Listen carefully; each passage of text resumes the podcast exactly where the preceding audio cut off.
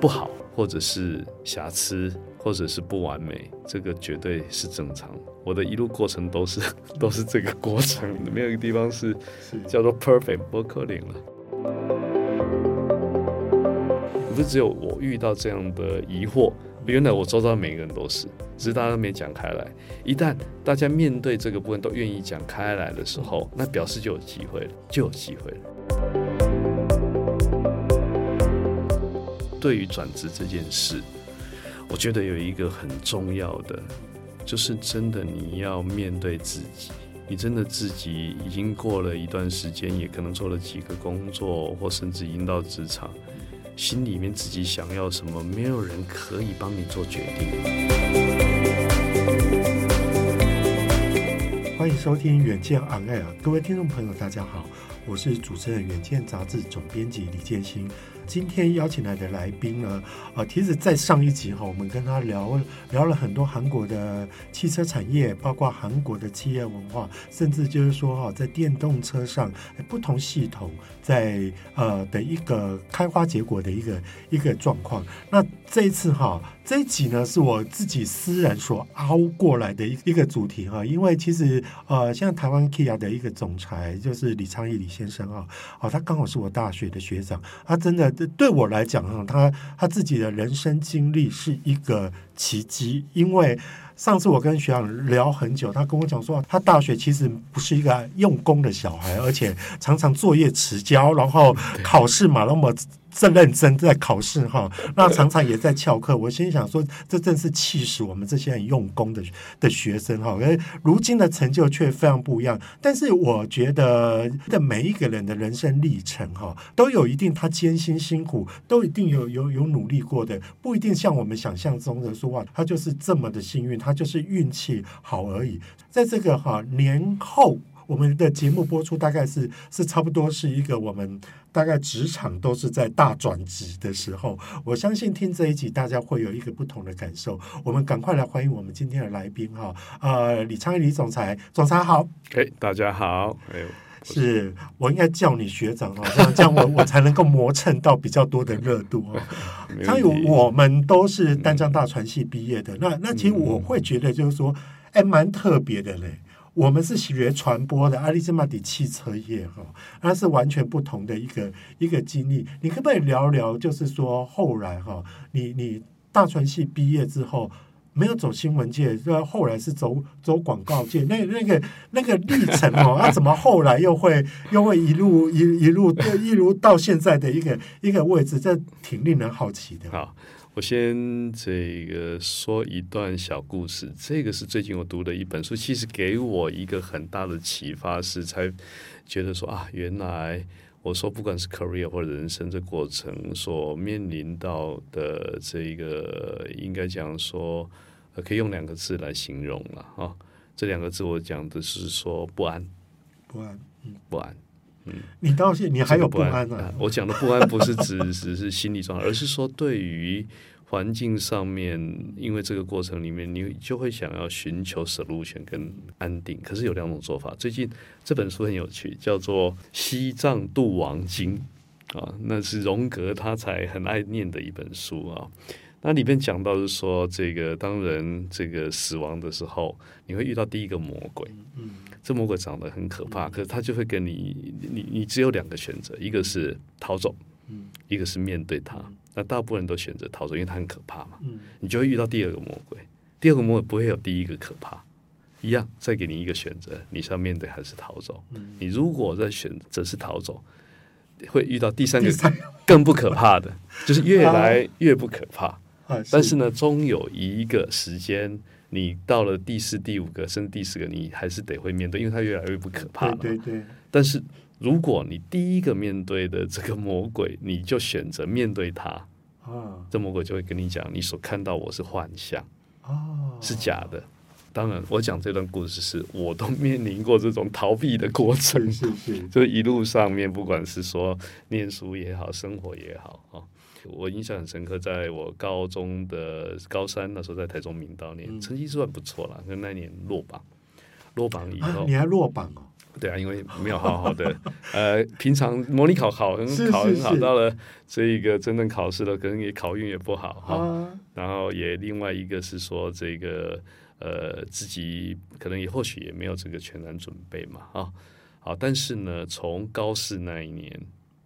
我就觉得说我不要再像以前这个六年国中、高中这样被这个填鸭式死逼着在这个学校是要念书啊。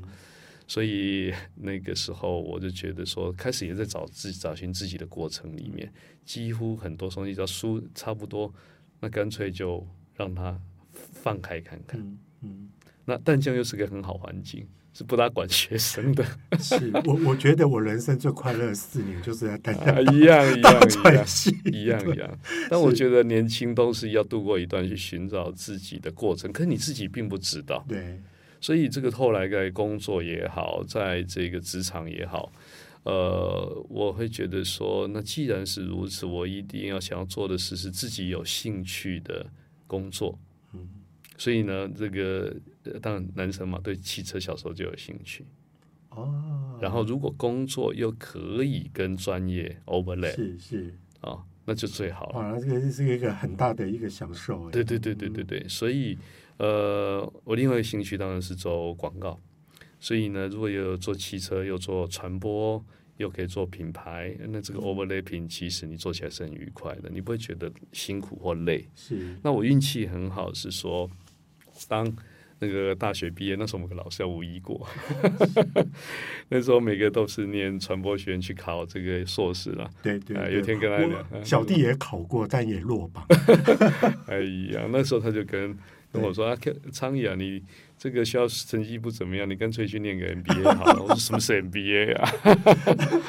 所以那时候就去转念，对，转念，转念以后回来在奥美广告工作。啊。那那个时候就得到很多养分，是因为你旁边的同同事基本上都是这种非常呃，应该讲是追追求 liberty，然后对创意非常的极致的这些人，那又很很。发出很多的热量跟光芒，嗯，那所以我第二个工作就到做 Honda 汽车，站那时候在南洋，是，哎，那你就发现开始我可以找到 Prada 的产品的 specialist，哦，等到第三个工作进入 Mazda 台湾，嗯，那时候一九九八年一直到两千零七的这段期间，刚好可以把自己在有兴趣的，因为我很喜欢看电影。就是在 communication branding 这一段广告这一段跟汽车做个结合，所以那时候在 Mazda 就可以有非常多很棒的作品，跟我在以前奥美的 partner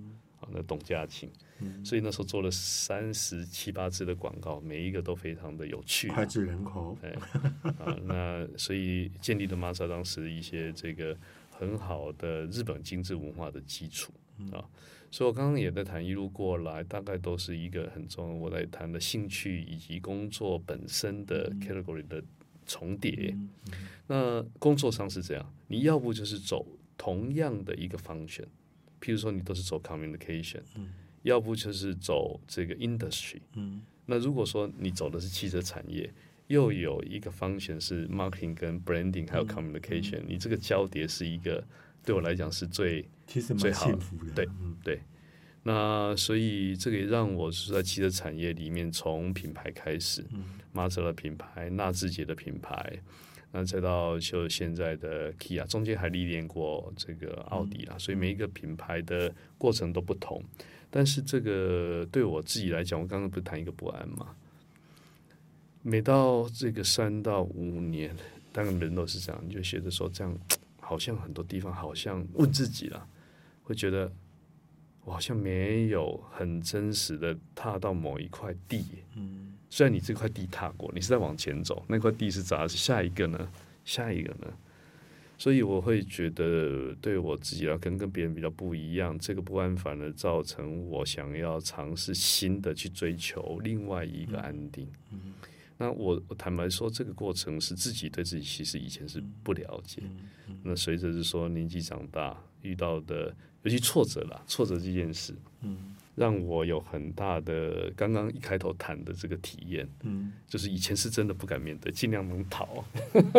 往那边走都是如此，对。对，但有时候是不是逼着你的要面对魔鬼？对，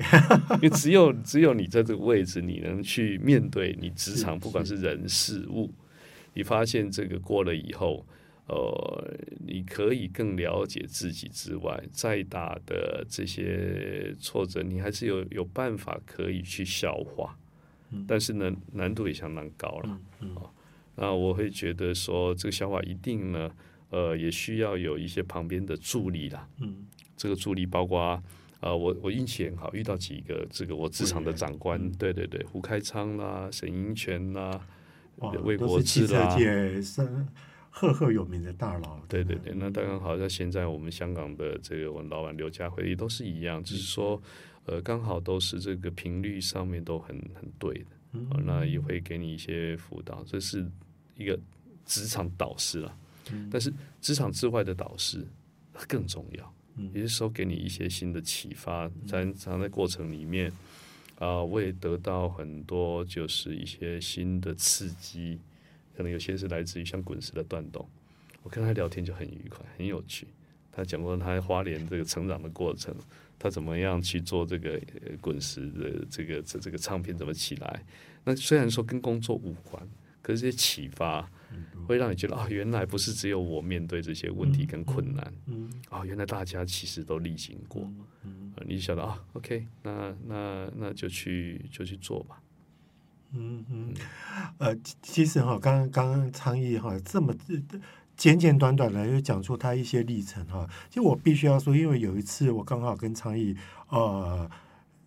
共进一个晚餐，可是那个晚晚餐我们一直都舍不得离开，因为到到了人家来赶我们才走。其实其实哈，你有没有发现，昌义感觉上把自己形塑成好像很很放荡不羁，就是说啊也翘课了，然后然后还念高四班啊，哈，然后然后还重考了，感觉上哈，如果以我们传统的目光来讲的话啊，这个应该应应该 Q 嘎 Q，哎，没想到就是说还还出国留学，可是其实大家可以从昌义的一个。一个聊天当中就可以知道，说他其实非常懂思辨哦，尤其他真的热爱日本的文学跟日本的跟日本的一些一些一些戏剧。那一天我我跟他，他跟我们聊了很多黑泽明的一个电影，我就心想说，我看黑泽明的电影，我冇看看出这么多东西哈，哎，他却他却他却可以哈。那那我觉得就是说，他其实刚刚讲到一个非常重要的一个。概念就是不安，可是那个那个不安，你到底是要面对？你要面对，你要面对国魔鬼，早日去认清魔鬼其实是个幻象，还是说你不断的在害怕第二个魔鬼、第三个魔鬼而来呢？那那其实刚刚昌义有有提到一个最重要的，就是说他喜欢汽车。但是他念的是传播，可是我觉得我比较好奇的有两个问题哈，这个是我们尤其哈，像我这种已经到中年了，如果说讲哪一天我需要转职的话，我最害怕的就是说，嗯、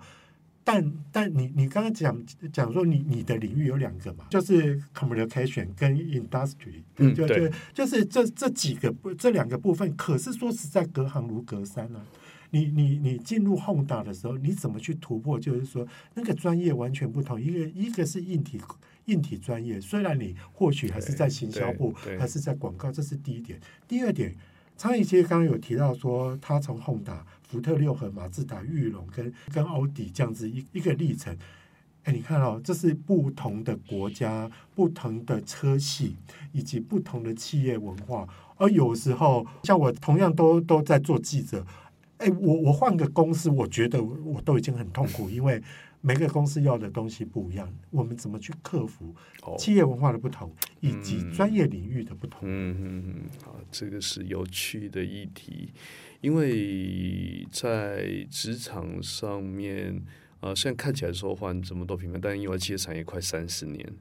所以在马自达的这个跟福特的九年，纳智捷的九年啊，再到这边虽然是三年，嗯、那在这个当你刚刚讲到一个重点，当我决定要离开马自达到纳智捷，离开纳智捷到奥迪，都有一些过程。嗯，这过程里面所面临遇到的很大的一个部分，都是所谓的疑问。疑问，疑问就是你会对自己发产生一个问题，问题在当了马自达那个福特的过程里面，就觉得，哎，那我还要再继续这样下去吗？对自己的疑问啊，就做的 OK 不错。可是当从马自达到福特，确实遇到一些挫折，因为它不像你想的，就是可以把你马自达成功那一套套到福特来。那时候的疑问就会觉得，哎，我哪里错了？答案在哪里？我也不知道，我也不知道在哪里啊。然后在外商，那个是算美商嘛，干了一阵子啊，你也觉得已经都快十年了。那下一步呢？哎，刚好这个机会是刚好这个成功了，严凯泰那要创立自主品牌。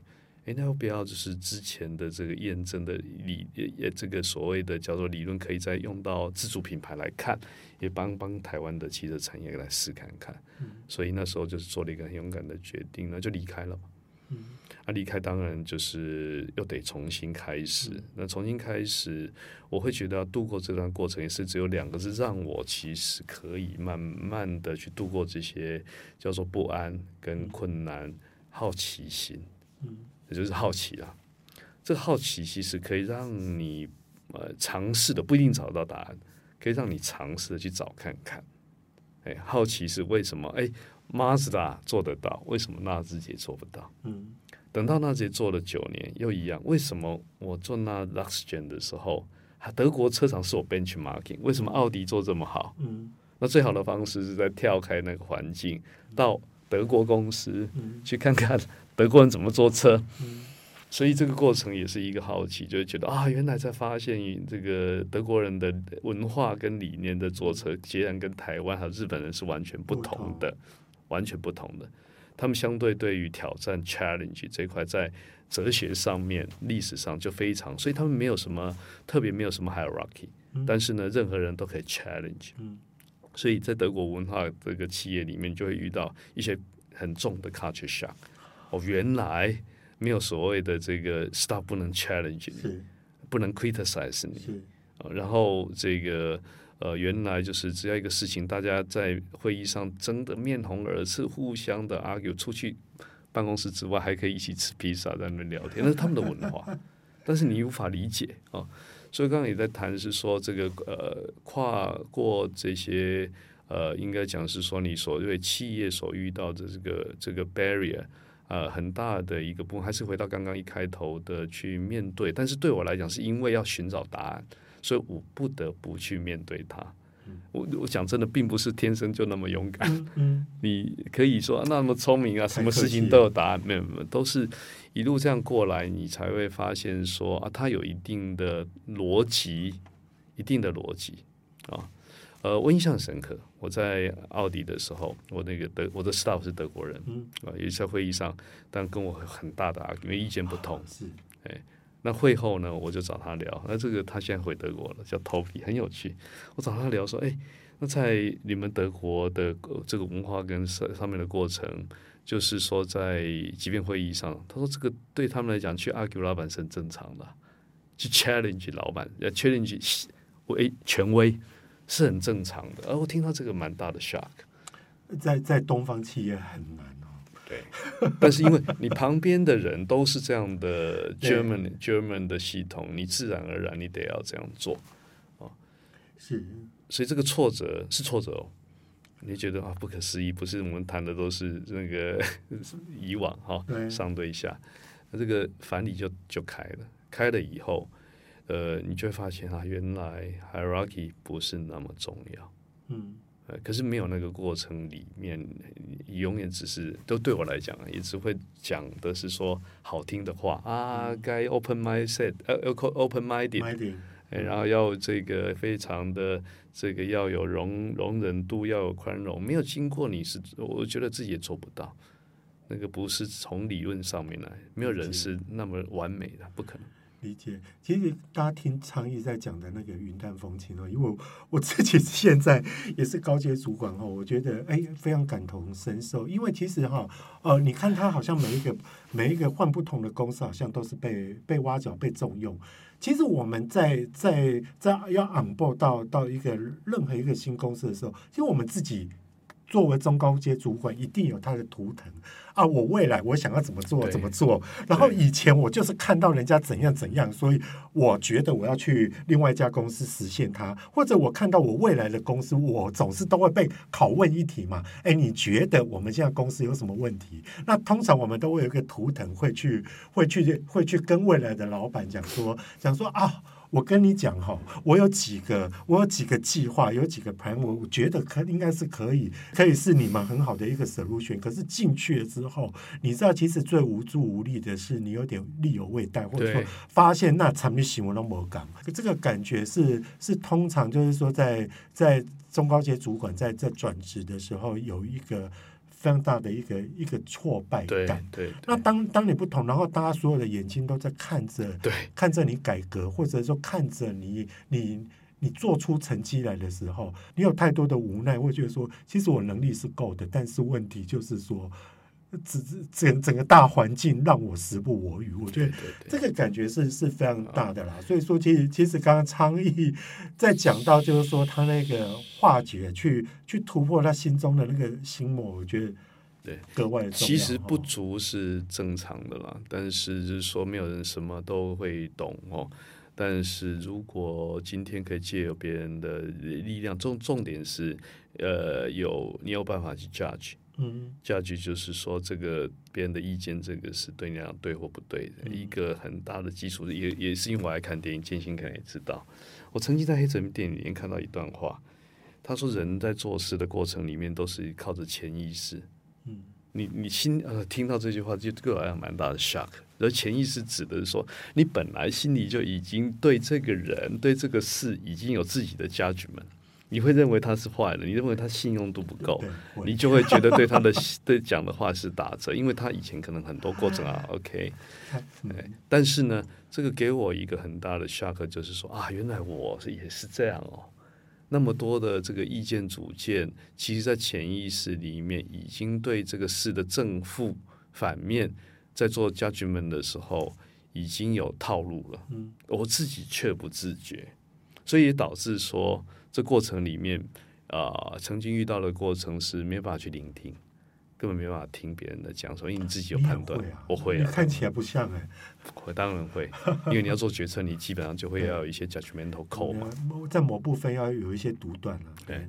哎，那当然后这个过程给给我一个启发，就是说，能不能有时候也去面对自己的潜意识，去跟他谈一谈，哎，为什么你会对他有这一个不？不好的这些家具们，或者是好的，嗯、哦，我举例说，我曾经遇到 staff，、嗯、那你就觉得说，哎，他可能呃畏畏缩缩的能力可能也不足，哎，那有些时候他在讲的这个过程，你就会觉得啊，那到底他谈的这个报告 O 不 OK，结论 O 不 OK？哦，那哎，可是突然有一次。在跟国外开会的时候，你就发现说，哦，原来他用英文讲的比中文好，但不是因为他英文特别好，而是说他他有自信对他那一块。后来去了解啊，原来他可能在这个养成的过程，真的在外贸养成待过，那你就会觉得说，哦，原来他的长处，还有他自己本身这些过程里面，不能用我自己的潜意识，已经在把他判定他是谁来做。呃，这个是不容易啦，就是跟刚开头还是一样，就是你自己本身又选了一条路去逃避。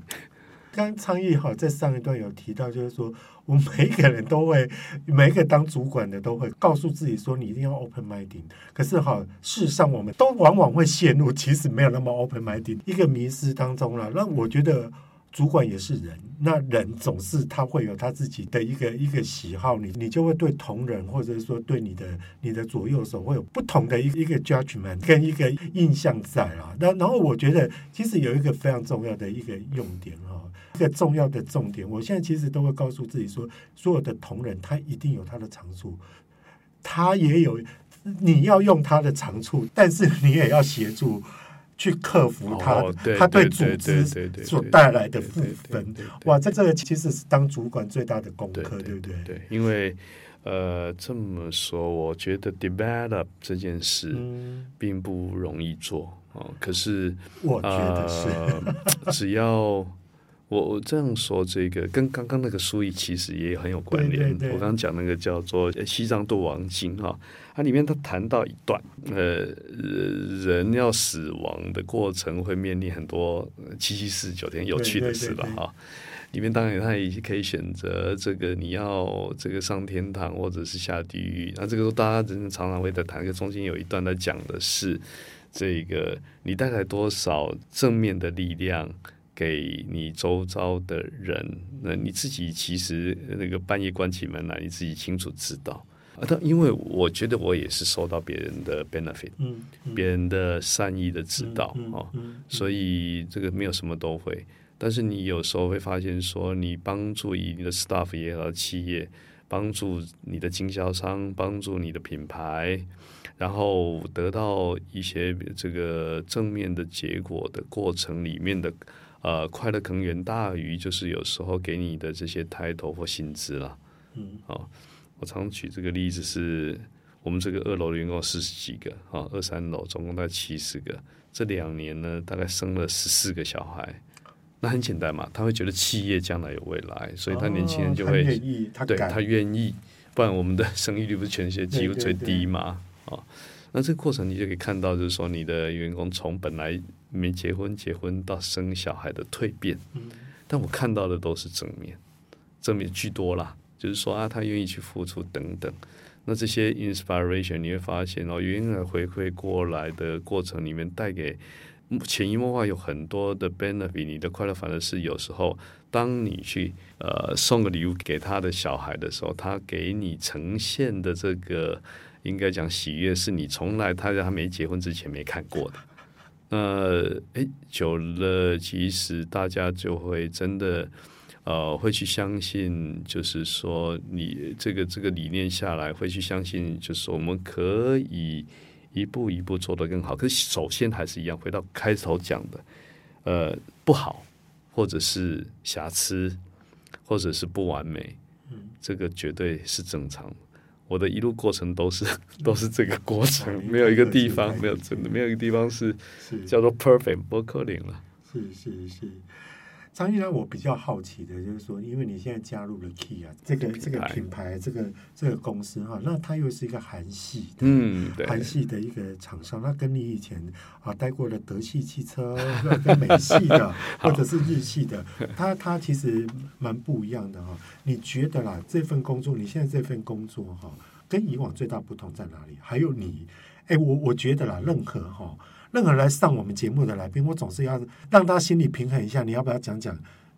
你最大的挫败会在哪里？哦，这个好，啊，然后怎么解决它？好，这个好，这个好。呃，这么说，我我喜欢看历史，嗯，很大的一个原因也是因为最早的是过程，是因为我喜欢看战争史。那战争史最大一个原因，是因为它需要很多的冲击，是面对各式各式各样的死亡，嗯，哦，那尤其这么激烈的这个所谓状况下，是人跟人的这个屠杀，所以日本史也好，这个韩国史也好，最近在看的就是当时丰臣秀吉怎么在打韩国哦，然后我刚刚谈的这个德国的历史，包括一战、二战哦。那我都相当的有兴趣的，因为你可以看得到你刚刚所谈的这种所谓一个民族的蜕变，以及他所遇到的这些叫做困难，甚至很悲惨的状态哦，那他怎么去 recover 哦？那回到刚刚你谈的，就是说这个每个企业的文化当然都不一样。那在呃现在这个这个这个品牌 Kia 这个品牌，我坦白讲最大的。一个困难跟 frustration 很大一个，就刚刚建兴你也提过，大家其实一开始对这品牌会觉得没兴趣的。对，我们每次打韩球、打国、打打那个国球的棒球，都好想赢韩国。对，哦，所以呢，之前大家都觉得 啊，我们那个情节真的也对，心理的底层，每个人的潜意识就是会讲说，我看抗拒。对对，就像我用我我我其实用三星手机，真的用了十几年，但是。每次都还是有点纠结一下，然后对，可是还是有买。好，那你看，对我来讲，哎，做过台湾自主品牌，又到韩国的品牌来，哦、那，是心里一个很大的冲击。对对，对。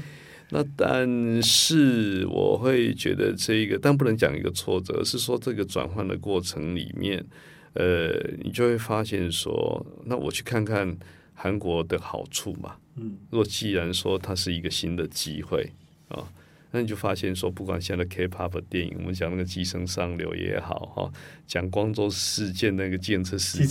机啊，然后或者是鱿鱼游戏，鱿鱼游戏哈，然后最近又来看这个财阀家的小儿子等等哈，你多多少少可以从他们的 drama 看得到一个民族性，然后哎，我才慢慢也因为工作的关系，也再去了解说啊，原来。在这个一五八二八三的时候，那时候丰臣秀吉打日打韩国，到后来二战又被日本占据，所以这个民族在过程里面怎么样，就是想要再重新起来，甚至有一个也许可以赢韩赢日本人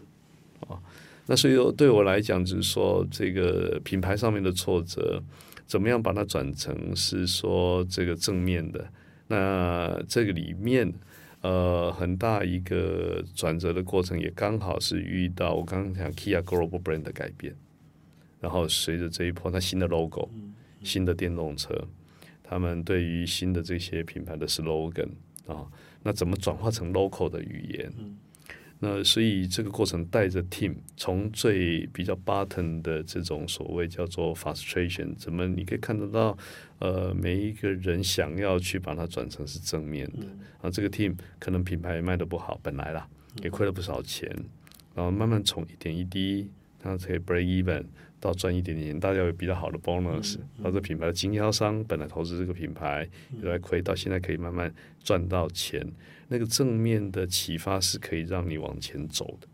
哦，那所以我刚才在谈的时候，呃，跨过那个困难，我刚谈的品牌的困难，其实是一开始根本不知道方法在哪里，然后跟着大家借由每一个地方的这一个叫做进步也好，你看经销商慢慢赚钱的喜悦，员工慢慢领到更多的 bonus，也不晓得本来明明天在哪里，现在有的。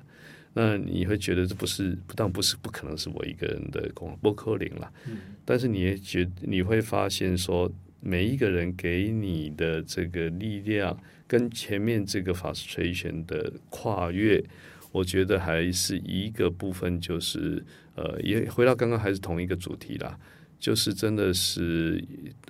有勇气去面对。嗯。哦，那勇气面对，当遇到疑惑的时候。我觉得最好的这个方式还是你这些 partner，嗯，还是你这些 partner。原来不是只有我遇到同样的这个 frustration，也不是只有我遇到这样的疑惑。原来我周遭每个人都是，只是大家都没讲开来。一旦大家面对这个部分都愿意讲开来的时候，那表示就有机会了，就有机会了。是，其其实哈，呃，我觉得很多中高阶主管都都有一个包袱，因为总是要武装跟伪装自己，然后不太不不太愿意，就是说把自己在恐慌焦虑的事情去去泄露出来，因为这样感觉上好像也也会动荡军心嘛。可是可是昌毅其实讲到一个一个重点哈，其实你要去接受它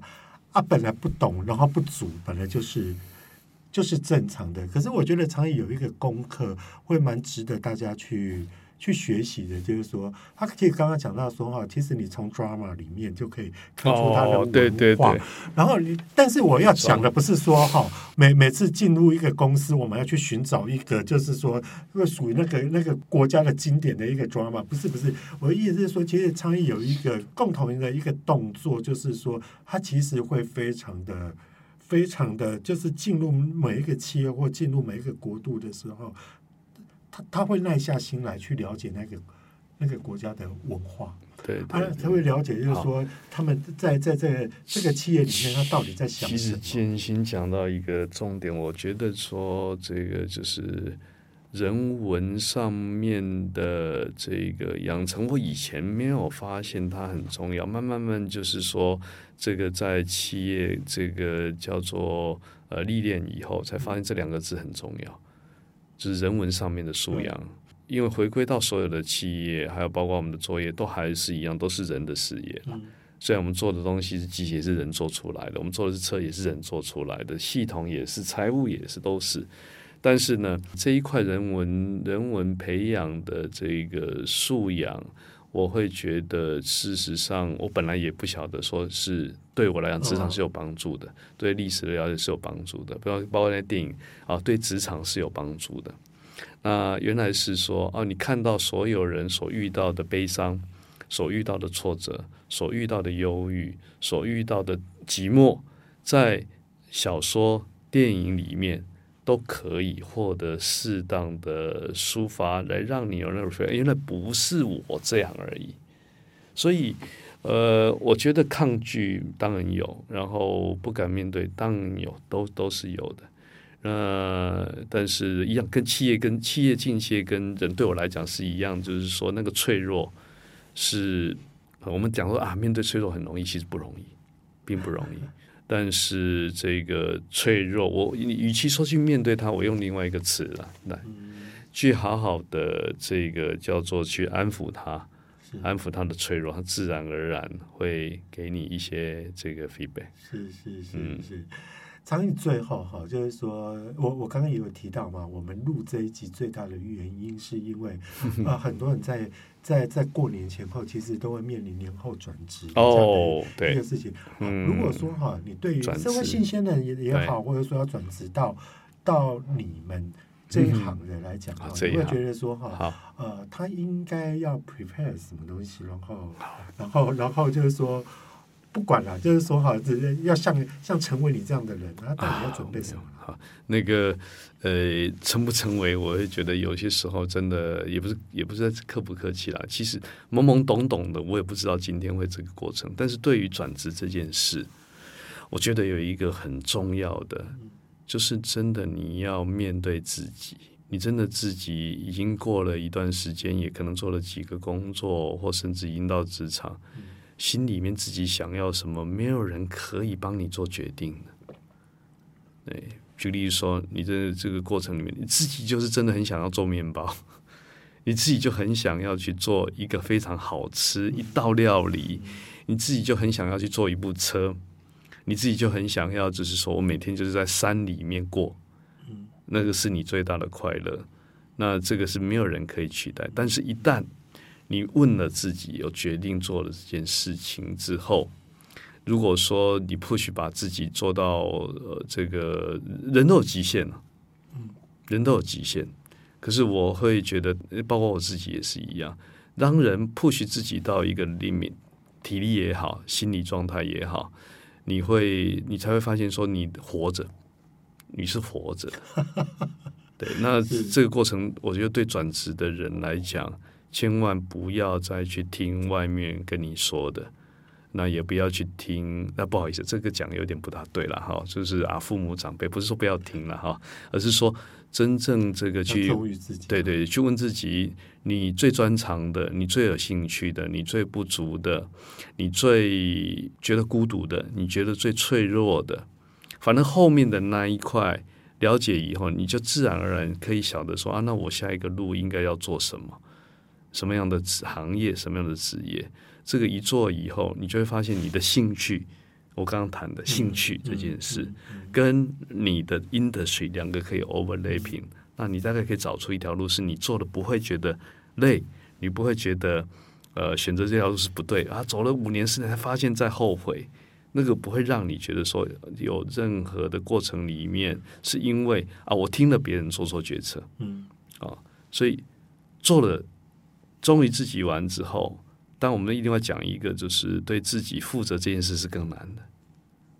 对自己负责这件事，说因为你要负责自己的呃生存、薪水，你要得负责你的家人，你有小孩哦。但是我要讲是说，最后要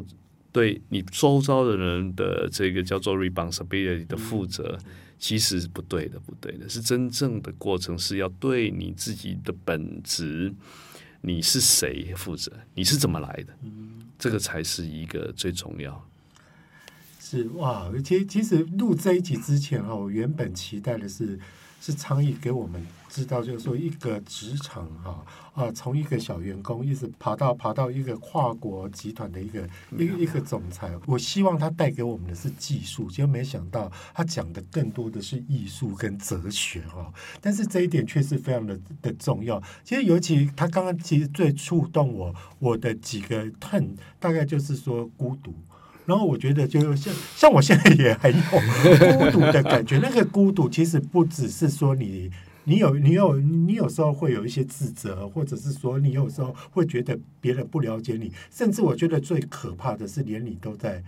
质疑你自己。对对，那那那刚刚其实昌毅有提到一点，就是说哈，哎，他刚刚其实有激励到我，就是说。哎，你要相信很多人都都这样，不是只有你这样。对对。哇，那你你知道这个解决了我很大的一个恐慌，因为其实有时候中高阶主管会常会面临到说啊，喜不喜欢请假卡很满，然后是不是只有我这样啊？这些问题怎么我这我就这么衰，我会就去遇到这些问题。可是可是其实你当你去。当你去了解，就说不止你这样，然后甚至刚刚为什么昌毅说他会喜欢看文学，去培养一些人文素养，然后其实去去看一些 drama，对这这些东西，我觉得有一个重点是在于，就是说有时候我们会找不到案例，可是有时候其实会会从这些文学作品或怎么样，你会启发自己，让你知道，就是说，哎，原本。很多同道中人，对，在那里面，你那个感觉，你你会心心情放宽很多，而且你会知道说哇，那那这个后面其实其实它是有解决解决之道的了。对，那所以说最后最后就像昌毅所讲的，就是忠于自己，然后对。对其实讲，刚刚阿当这个已经快到最后，就是孤独这件事，我可以再稍微聊一下，是它的过程了哈。但是我刚才讲是说，你的职场上面所面临的，不管中高阶也好，每个每个行业，每个呃人生阶段都会哈。那呃里面其实我自己也有一些这个不同的启发，可能很大的一个部分是来自于音乐。呃，因为音乐的这个对面对孤独的过程，它不是文字可形容的，它不是文字可形容的。那所以对于我们自己人的这个叫状态来讲，呃，有很多的这个抒发会是来自于音乐跟这个气味，因为原来你才发现这些 artist 也有同样的过程去描述你的心情，可是不是用文字的，不是用文字的。譬如说，一在讲那个。上来谈那个马勒第五的第三乐章，对不对？哦，那很多这个过程里面，你就会有一些偏好。当遇到这样的过程里面，你自然而然呃去消化它的时候，反而最好的方式是不一定是硬要这个时候你一定要有个答案，对自己的，你自然听了这个音乐，你放着，过了两三天，他会跟你讲啊，原来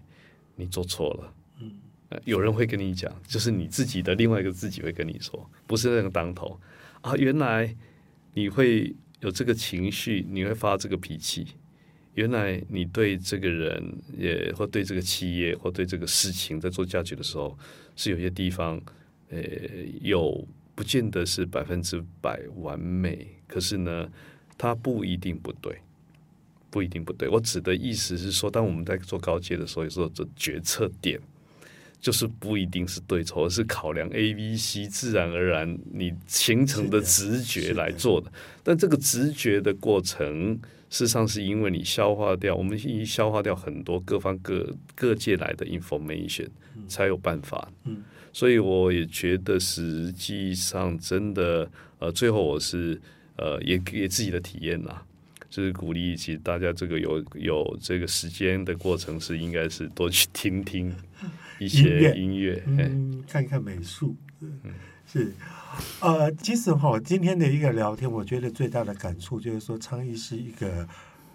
对自己非常坦白的人，然后对自己也非常宽容的人。我所谓的那个宽容哦，不是说他放纵自己哦，他也都在，他也自己在想，不断的在想自己做对了什么，做错了什么，可是他愿意接受自己不是一百分的那个部分，而不是一直跟着就说，我我其实也遇过很多那种那那种专业经理人就，就就就会说啊，我我不会做错决策的这个东西哈啊，我我自己都对自己很有自信，我心想说最好是 因为因为没有没有没有，因为很多太多东西是不可控啦，嗯、你不可能所有的东西你都都 handle 的很好。对啊，你看这个，我最后讲那个几个，我喜欢听爵士乐啦，有几个很棒的乐手，Chet Baker、Miles Davis 哈。他们自己在这个生这个过程里面吹的音乐多棒啊，做的音乐非常的好哇！你真的觉得那个 Miles Davis 看到布鲁斯没有办法吹出这样，可你回去看他的专辑，你才发现说，原来他一路过来会有办法让你有这样这个音乐的启发，是因为他自己面临了人生的死亡、吸毒、离婚，甚至譬如说 Miles Davis 是黑人，种族上面的沮丧。被白人殴打，在酒吧里面闹事，通通都有啊，才有办法这样产出。嗯嗯，所以这个启发原来啊，你看到哇，真的是 greatest 的 artist，实际上真正的 life 原来不是那一回事啊。好，那我们自己就会有个 sympathy，理解理解。我我我终于可以了解为什么，其其实现在大学教育很多都会。都会强调，就是说一定要博雅教育，就是说它不是只有专门的学科，包括在音乐、美术跟或者是是是那个在文章上面、那个文学上面的素养一定要有。好，觉得我应该要放倡议，好在。去去为为地球更尽多一点多一点力量。所以你刚刚讲的大川西是最好的科系。是是是是，哎，没错，是。好啦，那如果大家呢想要了解更多的细节啊，欢迎参考我们资讯栏上的连接。也请大家每周一定要锁定我们的远见 On Air，帮我们刷五星评价，让更多人知道我们在这里轻松陪你聊财经产业跟国际大小事。我们再见了，很愉快的一个呃一个聊天啊，拜拜。谢谢建新，谢谢大家。拜拜。